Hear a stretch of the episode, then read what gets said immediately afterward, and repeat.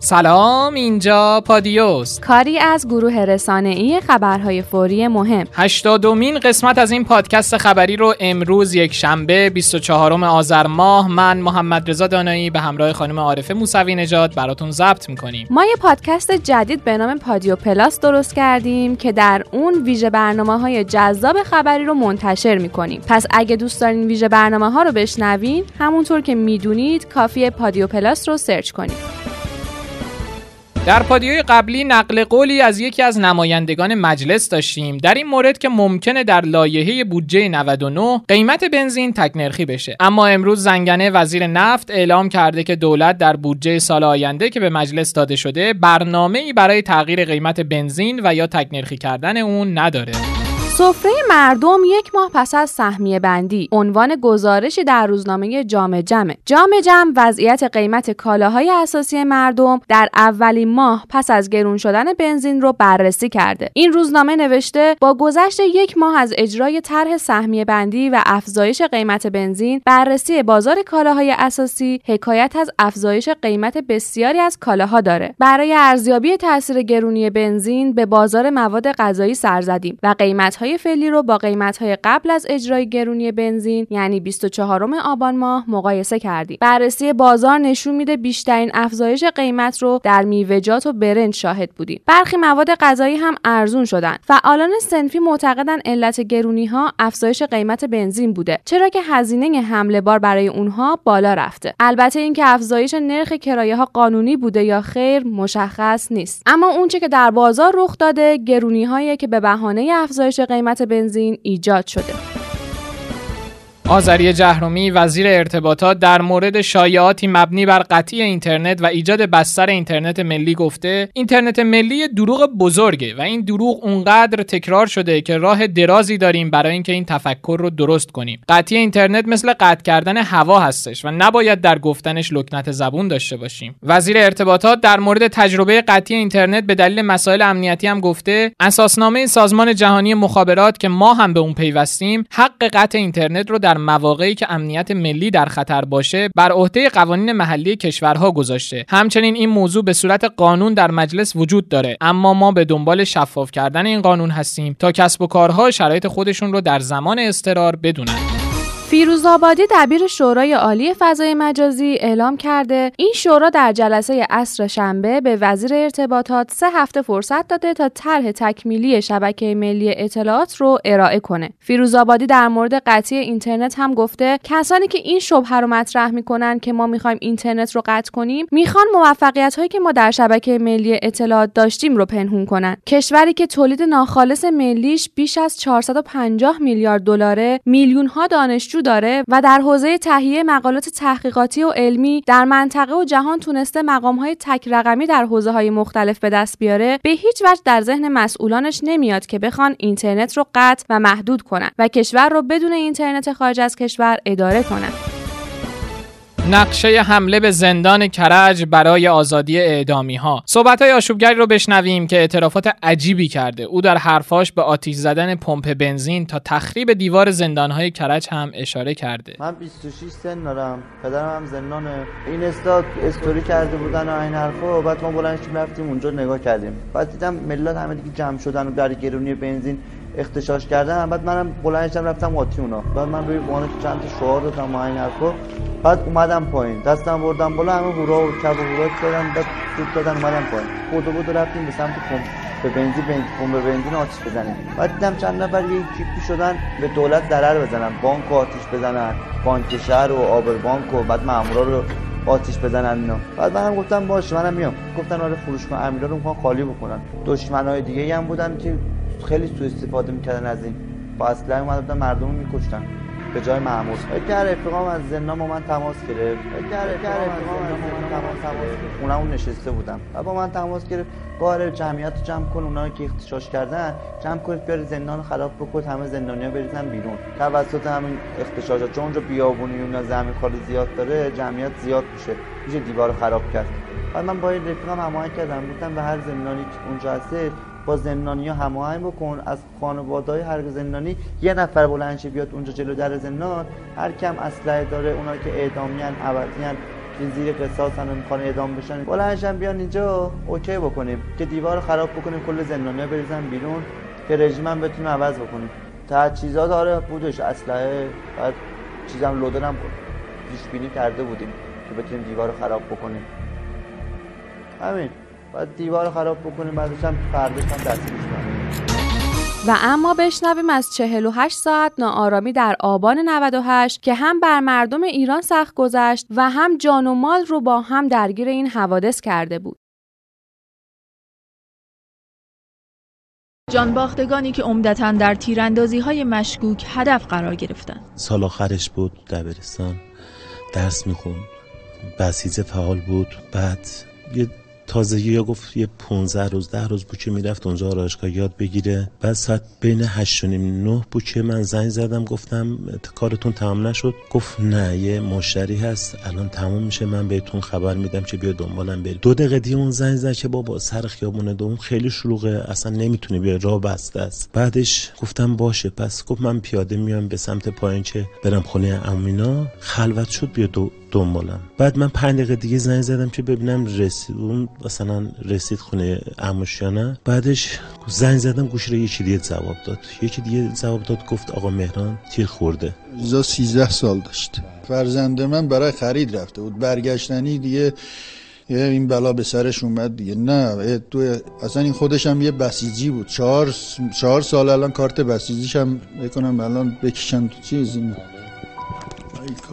کارت بسیجیش هم هست. من برادرشم حمید سمسامی. توی آزمایشگاه کار می‌کرد تو شهریار. بعدم ساعت 11 اینا زنگ می‌زنن به خانم دکترشون. میگن اینجا رو آتیش زدن. شوره شده شلوغ شده. ما چیکار کنیم؟ میگه در معالجگاه رو در آزمایشگاه رو ببندید. برید برید خونه. اینا با دوستاش میان همراه دوستاش میان پایین که در رو ببندن و برن. در که میبندن میان بیرون میان سر کوچه ماشینشو برداره. ماشین سر کوچه بوده. بعد دوستش میگه ما هم داشتیم میومدیم یه لحظه. من برگشتم دیدم این افتاد زمین. میگه افتاد زمین. بعد که افتاد زمین ما چیز کردیم. ما کردیم قش کرد چیزی شد. بعد یه دفعه خون از سرش رفت داشتیم. در همان روزها رهبر انقلاب به شورای عالی امنیت ملی دستور می‌دهند. عوامل و دلایل ناآرامی ها دقیق و ریشه بررسی و به وضعیت جان باختگان و خانواده های آنها رسیدگی شود. دستوری که رهبر رهبر انقلاب در آن رعفت اسلامی را مبنا قرار دادند. هم برای آن دست از جان باختگان که هیچ نقشی در اختشاش ها نداشتند و بیگناه جان باختند و هم برای آن دسته ای که به صورت مسلحانه و در درگیری با نیروهای حافظ امنیت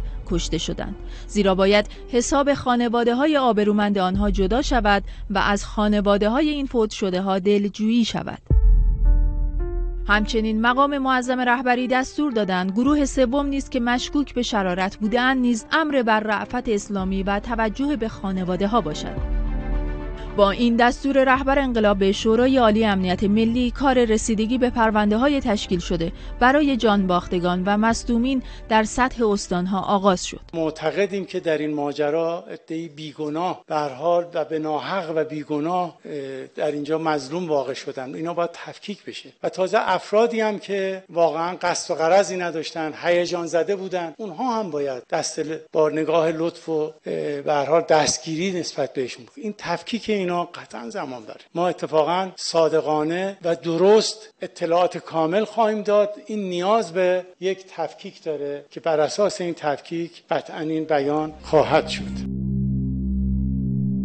8 بهمن 97 سایت جماران در مطلبی می نویسه انتظار خیلی سخته. اون هم انتظار برای شنیدن یه صدای آشنا انتظار برای در آغوش کشیدن یادگاری هایی از سفر کرده ها و انتظار برای رازگشایی از ابهامات یک حادثه فاجعه بار. حال و روز خانواده های خدمه کشتی سانچین روزها خوش نیست. هزاران اما اگر اونها رو در بر گرفته. گویی فراموش شدن. گویی تب و تاب روزهای نخست مسئولان برای پاسخگویی و حمایت های عاطفی از خانواده های داغدار فروکش کرده. و حالا اونها در همه جا پشت درهای بسته گرفتار میمونند. پشت این همه شرایط سخت برای خانواده های خدمه نفتکش سانچی اتفاقات عجیب و ابهام آمیزیه از تماس های مرموز آن سوی آبها گرفته تا فرضیه هایی که مدعی هستند فاجعه نفتکش سانچی دلیلی غیر از برخورد کشتی چینی کریستال داره. خانواده های خدمه نفتکش سانچی میگن که از روز فاجعه تا این لحظه 21 تماس از حوزه اقیانوس آرام با تلفن خونه اونها گرفته شده و همین موضوع سرنوشت جگرگوش گوشه هاشون رو اسرارآمیز کرده. اونها میگن هیچ یک از مسئولان تا به حال به سوالاتشون پاسخ ندادن و فقط سعی دارن فضا رو امنیتی کنن. اما در روزهای اخیر برنامه‌ای در یکی از شبکه‌های ماهواره‌ای پخش میشه که در اون برنامه هم خانواده های کشته شدگان حادثه سانچی میگن هنوز هم تماس‌ها ادامه داره. با این حال دیروز مدیر بازرگانی شرکت ملی نفتکش در گفتگو با خبرگزاری ایسنا این ادعاها رو کلا رد کرده. شهرام فرهباد اعلام کرده امکان زنده موندن خدمه شجاع این کشتی وجود نداشته و این عزیزان در همان لحظات اولیه بر اثر استنشاق دود ناشی از گازهای سمی جون خودشون رو از دست دادن. برای مثال در برنامه‌ای که در این شبکه ماهواره‌ای پخش شده گفته شده از قایق نجات کشتی استفاده شده در حالی که این نظر کاملا غیر تخصصی و غیر فنیه و حتی به وضوح در تصویر منتشر شده در این برنامه هم عدم استفاده از قایق‌های نجات کاملا مشخصه. چون در درجه اول پایه های نگهدارنده قایق نجات در موقعیت اولیه خودشون هستند که به وضوح بیانگر عدم استفاده از قایق نجاته. یا به دروغ در مورد مقصد کشتی نوع محموله لحظات اولیه سانحه و اتفاقات رخ داده بعد از سانحه مطالبی طرح میشه که کاملا غیر واقعیه فرح بود ادامه داده به رغم اینکه برخی از این خانواده ها میگن بیش از 1200 تماس ناشناس داشتن چرا حتی یکی از این تماس ها واقعی نبوده و هیچ کدوم از این خانواده ها نتونستن بعد از گذشت دو سال یک تماس تلفنی موفق داشته باشن چرا فقط این چند خانواده تماس تلفنی مشکوک دریافت می‌کنن و ما بقیه 22 خانواده دیگه این تماس ها رو ندارن؟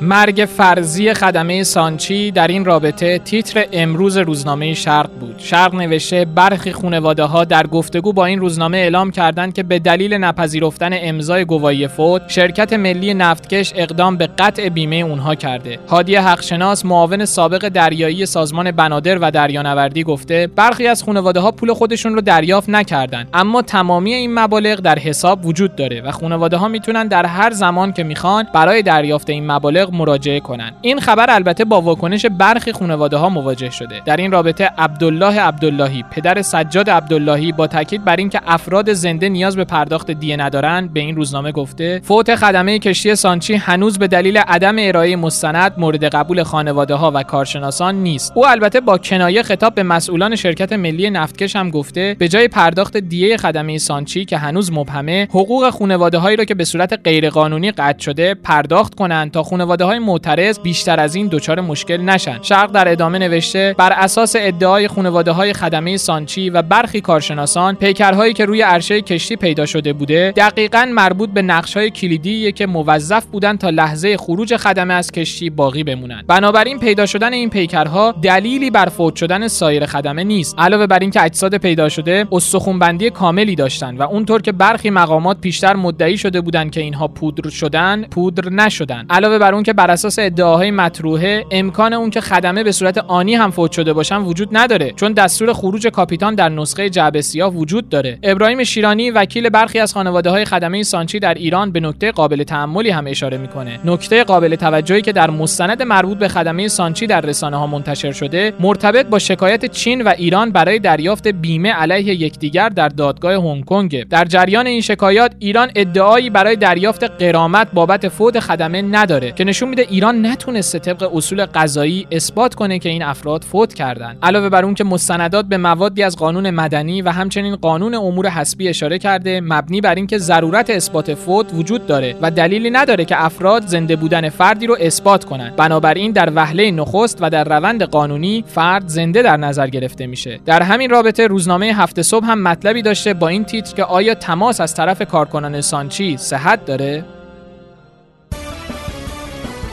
بهمن ماه امسال برخی از صاحب منصبان حکومت برکنار میشن. نماینده ولی فقیه خراسان جنوبی و امام جمعه بیرجند به نقل از پیشگویی به نام عباس مصباحزاده گفته که بهمن ماه یکی از صاحب منصبان برکنار میشه. بریم بخشایی از این صحبت رو بشنویم. آقای شیخ عباس مصباحزاده ریاضیدان و منجم مؤمن و متدین که من حدود 45 سال با تقویم ایشون آشنایم از پیش از انقلاب پیشگویی هایی که می‌کرد پیشگویی ها بر اساس زمیر روشنشه بر اساس دانششه. من منبعش نمی‌دونم. ولی حدود 45 سال قبل من دنبال رصد می‌کنم. نظرات او رو در جهت تقویم هایی که داره و اونها رو می‌گرفتم. و خیلی جاها پیشگویی های او درست جواب می‌داد. خیلی جا. پیش از انقلاب بعد از انقلاب. خیلی شیرین. این فتنه هم که الان شد ایشون پیشگویی کرده. میگه در ماه بهمن توطعه کفار و کشف استار و ازل بعضی ارباب مناسب اونهایی که دارای مقامی بالاخره منصبی مسئولیتی هستند خبر می‌داد میگه که اونا دیگه تاریخ مصرفشون تمام میشه. رای دهندگان به صورت الکترونیکی احراز هویت می شوند. سید اسماعیل موسوی دبیر و سخنگوی ستاد انتخابات کشور درباره احراز هویت رای دهندگان گفته در این دوره از انتخابات احراز هویت رای دهنده ها تو کل کشور به صورت مکانیزه و سیستمی از طریق سامانه جامع انتخابات انجام میشه. اون هم اینجوریه که هر کدوم از افرادی که برای رای دادن به شعب اخذ رای میرن داشتن کد ملی و شناسنامهشون کفایت می‌کنه و از طریق بانک اطلاعاتی سازمان ثبت احوال کشور اطلاعات شناسنامه اونها استعلام میشه. غلام حسین کرباسچی شهردار اسبق تهران و دبیر کل حزب کارگزاران سازندگی در گفتگو با خبرگزاری مشرق گفته خاتمی بیش از اینکه رهبر اصلاحات باشه یک فرد مورد احترام بین اصلاح طلباست و حتی خود خاتمی هم از معرفی لیست انتخاباتی به مردم ناراحته. کرباسچی در ادامه گفته اصلاح طلبان و اصولگراها بی سر و سامان هستن حرف ما همینه که باید اصلاح طلبی یه در و پیکری پیدا کنه. یعنی مجموعا معلوم شه که ضوابط مجلس چیه و چه کسانی هم از این ضوابط عبور می‌کنن. نه اینکه کسی به اسم اصلاح طلبی بره مجلس ولی تمام هم و غمش این باشه که پسر یا دامادش در سمتی قرار بگیرن محمد باقر قالیباف که برای انتخابات نمایندگی مجلس هم ثبت نام کرده و این روزا جاهای زیادی برای سخنرانی میره در یکی از سخنرانیهاش درگیری لفظی بین او و یه دانشجو پیش میاد. نمی‌زنن صحبت کنیم. جلسه متعلق به نه متعلق با قالیباف که بیاد اینجا برای انتخاباتش تبلیغ کنه آقای دکتر شما میگید که تو پنج سال می‌خواید اقتصاد فلج این مملکت رو درست کنید چجوری؟ چجوری؟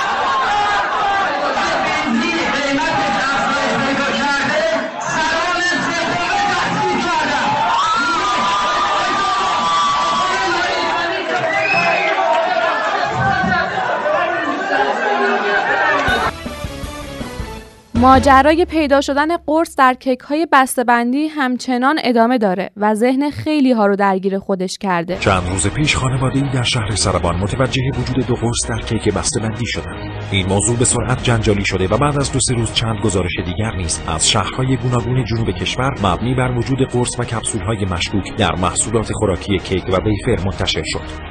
مراکز توزیع این کیک ها به سرعت پلم شد و بررسی ها نشان داد که این قرص ها در دوازده برند خوراکی تولید داخل به صورت موردی جاسازی شدند. از آنجا که قرص و کپسول ها سالم بوده و هیچ تغییر رنگ و شکلی نداشتند مشخص شد که بعد از فرایند پخت و تولید و در مرحله ارزی محصول این خرابکاری سازمان یافته صورت گرفته است. بررسی ها نشان می‌دهد که تنها هدف از این کار رسانه‌ای شدن موضوع و تخریب برندهای این صنعت بوده است. اما جواب آزمایش ها کمی خیال ها را راحت تر کرد. این قرص ها مخدر ترامادول یا قرص برنج نبوده و بیشتر داروهای خانگی از جمله استامینوفن، بروفن و غیره بودند. وزارت بهداشت این ماجرا را اقدامی خرابکارانه، هدفمند و سازمان یافته خواند که برای ایجاد رعب و وحشت انجام شده و باید از لحاظ امنیتی بررسی شود. جالب اینجاست که کمتر از یک ماه پیش فیلم مشابهی در فضای مجازی ایتالیا و آمریکا و چندین کشور دیگر منتشر شد که نشان می‌داد در کیک های یک شرکت ترکیه نیز های مشکوکی وجود داشته است. گویا این خرابکاری به تقلید از آن اتفاق صورت گرفته است. حال چند روزی است که دستگاه های امنیتی و انتظامی وارد ماجرا شدند تا پشت پرده خرابکاری مشخص شود و باید منتظر گزارش این دستگاه ها اما جدیدترین اطلاعات درباره کیک های مشکوک چیه؟ به گفته دبیر انجمن صنایع شیرینی و شکلات ایران این بحث که هدف از جاسازی قرص در کیک ها قاچاق بوده مطرح نیست. چون که آزمایش ها تا الان نشون داده قرص های جاسازی شده قرص های معمولی و اثری از روانگردان در اونها پیدا نشده. طبق اخباری که در پادیای قبلی در این رابطه منتشر کردیم این کیک های آلوده فقط در دو استان سیستان بلوچستان و هرمزگان پیدا شده بودند. اما از همون دیروز خبر رسیده که در نقاط دیگه ای از کشور هم این موارد دیده شده. امروز یه شهروند آمولی موقع باز کردن یکی از این کیک ها با دیدن قرص مشکوک در داخل کیک شوکه شده. همچنین دیروز با مراجعه 18 دانش آموز ارومیه به یکی از بیمارستان های ارومیه به خاطر مسمومیت در اثر استفاده از کیک های آلوده به قرص اخباری از مسمومیت برخی دانش آموزان در سه شهرستان اشنویه، سردشت و پیرانشهر هم به گوش می‌رسه. این کیک ها به شهرهای دیگه کشور مثل استان کرمانشاه، خرمشهر و حتی نزدیکی پایتخت هم رسیده. دبیرکل کانون صنایع غذایی کشور هم گفته مسئله کیک های آلوده امنیتیه. چند ماه پیش در ترکیه هم مثل همین اتفاقی که امروز ما در ایران شاهدش هستیم صورت گرفته. ولی نکته قابل تعمل اینه که اکثر این کیک های آلوده در مناطق محروم کشف شده. البته رئیس پلیس مبارزه با مواد مخدر ناجا اعلام کرده بر اساس بررسی کارشناسان در استانهای هرمزگان، کرمان و آذربایجان غربی مشخص شده که قرص‌های جاسازی شده در کیک ها مخدر یا روانگردان نبوده و از نوع هیوسین بوده. اگه شما هم تجربه در خصوص این کیک های آلوده دارین و یا در اطرافیانتون موضوع مشابهی رو شنیدین برای ما بگین. و آیا به نظر شما این مسئله امنیتی هدف قرار دادن کودکان و ترور بیولوژیکی محسوب میشه؟ صبح امروز خبری منتشر شد مبنی بر اینکه دکتر مسعود سلیمانی دانشمند ایرانی که به تازگی از زندان آمریکا آزاد شده به علت حمله قلبی در بیمارستان قلب تهران بستری شده. اما ساعتی بعد همسرشون اعلام کرده که دکتر سلیمانی سابقه بیماری قلبی نداشته و فقط مشکل معده و روده داشته که گاهی حملاتی شبیه حملات قلبی به ایشون وارد می شده اما در حال حاضر مشکل خاصی وجود نداره و حال دکتر سلیمانی خوبه. خب بریم سر وقت اخبار کوتاه پادیوی امروز. معاون فرهنگی قوه قضاییه گفته به شرط اینکه دولت با طراحی مناسبی درباره موتورسواری بانوان لایحه‌ای رو تحویل مجلس بده و این لایحه مورد تایید مجلس و شورای نگهبان هم قرار بگیره موتورسواری بانوان هم مجاز میشه. شادنوش مدیر مرکز بیماری های خاص و صعب العلاج وزارت بهداشت گفته بیش از 25 هزار نفر در کشور نیازمند اهدای عضو هستند و الان در کشور در هر سه ساعت یک نفر به خاطر عدم اهدای عضو جون خودش را از دست میده. سخنگوی سازمان اورژانس کشور هم گفته با افزایش آلودگی هوا در استانهای اصفهان و البرز شاهد بیشترین مراجعه کنندگان به مراکز اورژانس بودیم و به طور کلی 1541 نفر طی 24 ساعت گذشته به مراکز اورژانس مراجعه کردند. پادیو رو با اخبار ورزشی ادامه میدیم و مثل چند روز اخیر اولین خبرمون در مورد استراماچونی و استقلاله. این روزها اسم این بخش پادیو رو باید بذاریم ماجراهای استرا و استقلال. از بس که کشدار و عجیب غریب شده. در پادیو قبلی بیانیه استراماچونی مبنی بر خداحافظی همیشگیش از استقلال رو براتون خوندیم خلیلزاده سرپرست باشگاه استقلال در خصوص دلخوری آندرا استراماچونی و اینکه آیا کار این مربی با آبی پوشان تموم شده یا نه گفته صحبت های آقای استراماچونی چونی ناشی از یک سوء تفاهمه. قبلا هم گفتم پول ایشون روز دوشنبه به حسابشون واریز میشه. فیش منتشر شده هم نشون میده که پول در بانک سپه هست و اون پول قرار صبح دوشنبه در حساب ایشون باشه. اما باز هم استراماچونی امروز گفته اعتراف می‌کنم که تصور چنین چیزی رو هم نمی‌کردم که هواداران با اعتراض خیابونی از مدیران باشگاه بخوان که برگردم. من ریاکار نیستم. حقیقت اینه که وقتی فهمیدم برای من در ایتالیا جایی نیست به ایران رفتم و آمادم که برگردم. حتی همین الان.